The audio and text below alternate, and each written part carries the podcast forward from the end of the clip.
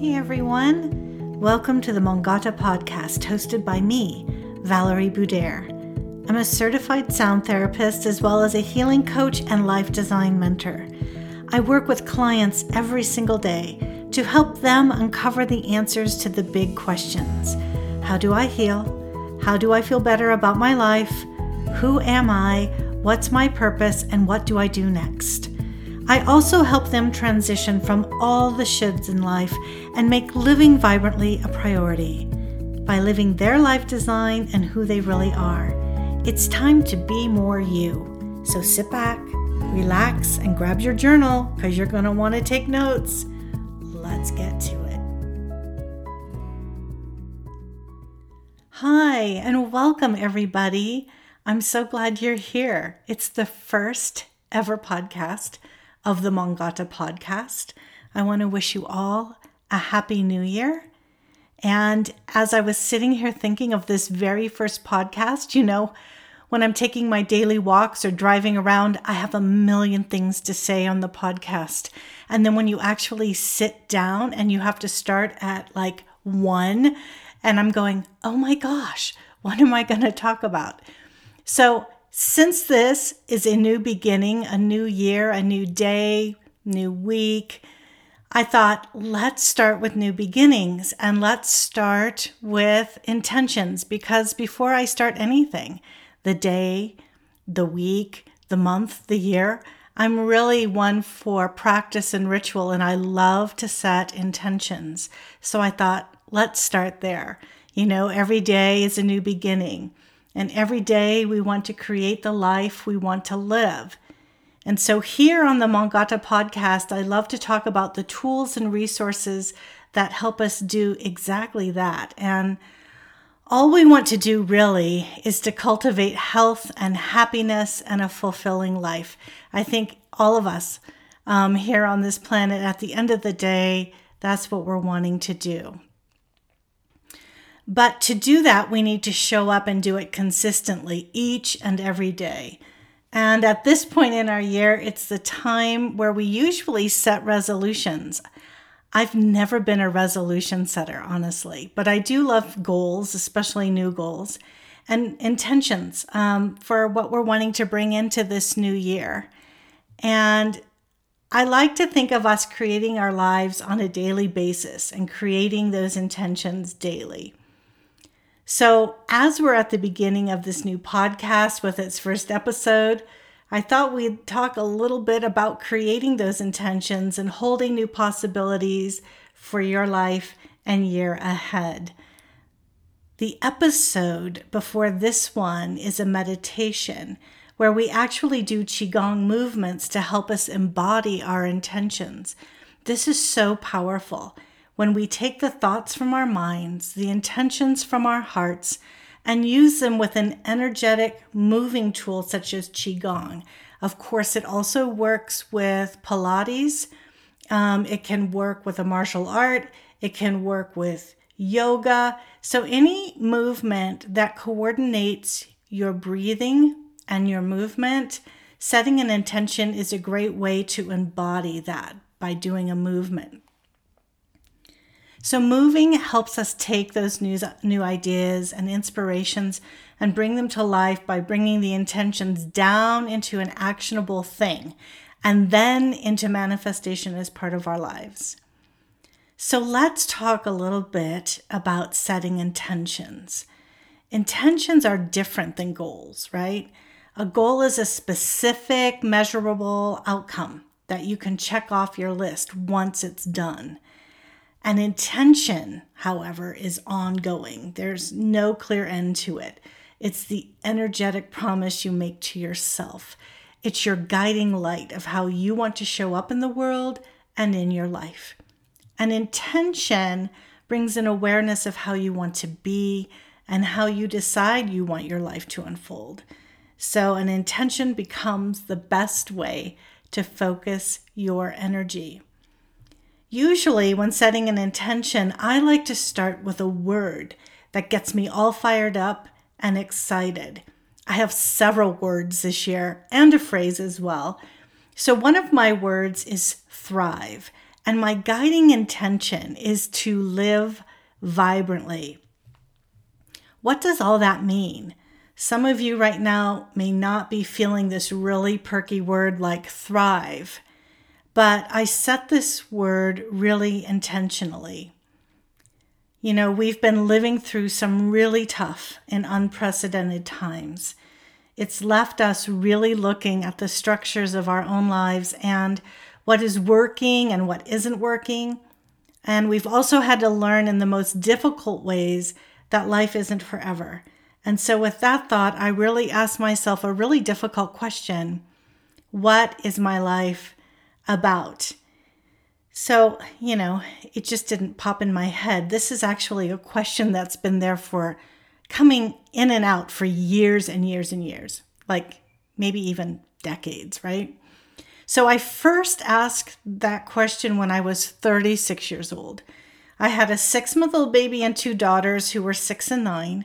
My mother had passed away a couple of months before.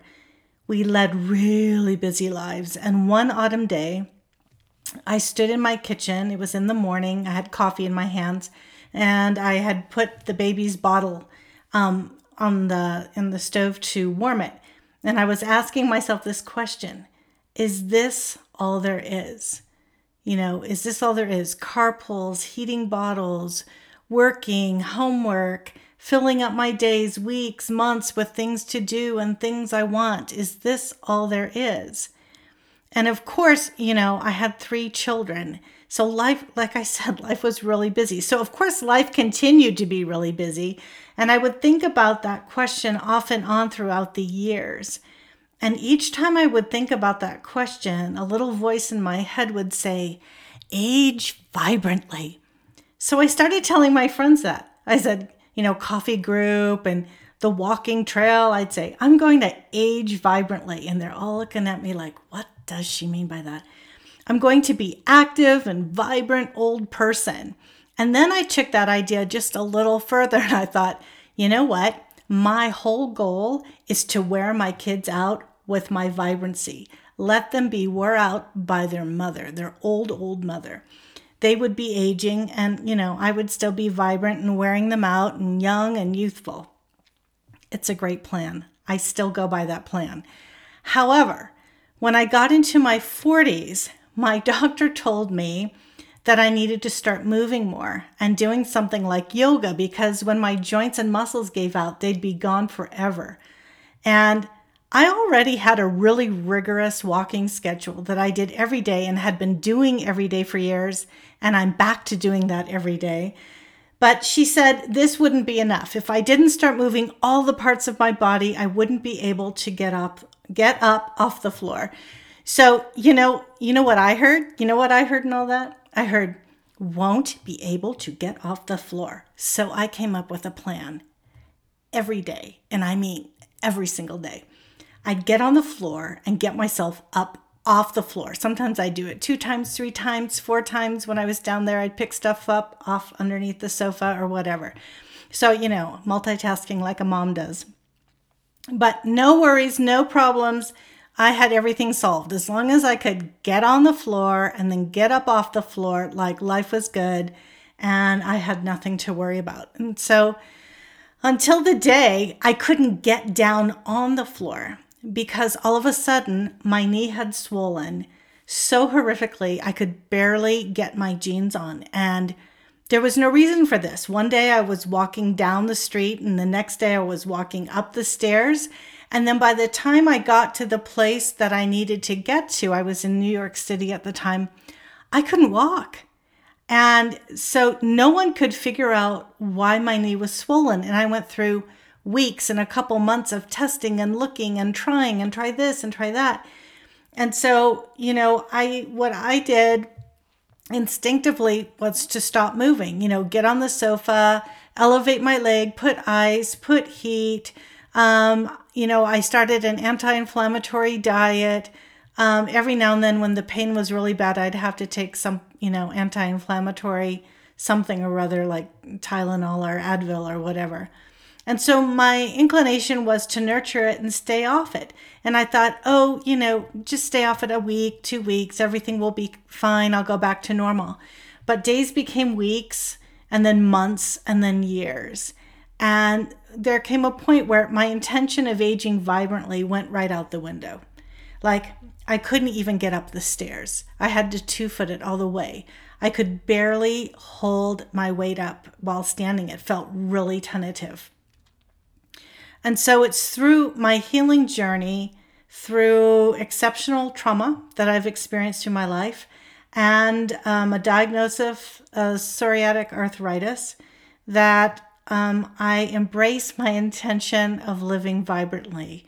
Instead of aging vibrantly, I'm, I've changed the word. I've changed it up a little bit to learning to live vibrantly and all that entails. And it basically means having an awareness and acceptance of what is right now and using that as my starting point. So, my word thrive helps me stay in alignment with myself. Each day, I set my intention to live vibrantly, and I really ask myself that question each day How are you going to live vibrantly today? And I usually do this before I get out of bed, and I just sit there thinking, you know, how do I want to feel today? How do I want this day to unfold? And so here are some ways, you know, setting intention and intention can look. So I love to start with my word and then I start crafting my intentions. And I love to use words or phrases that begin like I am, or I will, I choose, or an ing form of a verb, right? So here are some examples of my intention around the word thrive. Depending on your word, you can also set them towards one of your goals. Intentions and goals work beautifully together, they work hand in hand. So here we go. So here's an intention I am learning valuable lessons from myself every day and choose to keep moving forward. I am grounded, peaceful, calm, and centered. I am doing my best every day. I am in charge of my own happiness. I choose to see the goodness all around me. I will go through my day with ease and flow. I will move my body in ways that feel good to me. I will do more of what lights me up and less of what doesn't. I'm going with the flow today. I don't always need a plan. Some of you might be thinking that these are affirmations. Affirmations are used to change our mindset which also, you know, is a really important thing. Intentions, however, are used to embody and hold the energy we wish to connect with and project, meaning that these phrases become who we are, right? So I like to set intentions at the very beginning of things. This is our first episode together, and my intention is that with ease and grace, we all create the life that our hearts desire during the course of this podcast and season one, you know, I grew up in the 70s and 80s, so I love television and I love TV seasons. So I've decided that the podcast is going to have seasons. So, season one, the Thrive season, we will explore many ways to live vibrantly and to heal and transform those parts that aren't doing so well. Maya Angelou said, I love her. When you know better, you do better. My own journey into healing and living vibrantly has been the most incredible journey filled with more surprises than I thought possible in one lifetime. But it's from that place of discovery that my life's purpose came forward, and that is to help empower others to heal and live vibrantly. It's a new year, and we are all at a place of new beginnings this past week has seen so many things come into life that have been worked on over the past year, the past few months for sure. You are listening to the Mongata podcast, which came into being just last week. Each week, there will be two episodes. On Wednesday, will be a weekly meditation. Remember not to drive or hold sharp objects or work machinery during that. And on Fridays will be our episodes, our actual episodes, just like the one you're listening to. Sometimes it will be me solo, and other times I have some really interesting guests who are either experts in their fields or Mongata community members with their healing stories. Just before the new year, the Mongata Inner Healing Center opened. This has been a process of many renditions before it arrived as an online community. My daughter, who is also a yoga instructor, and I were planning to have an in person studio. We had found our studio space. We were thinking how we were going to build it out.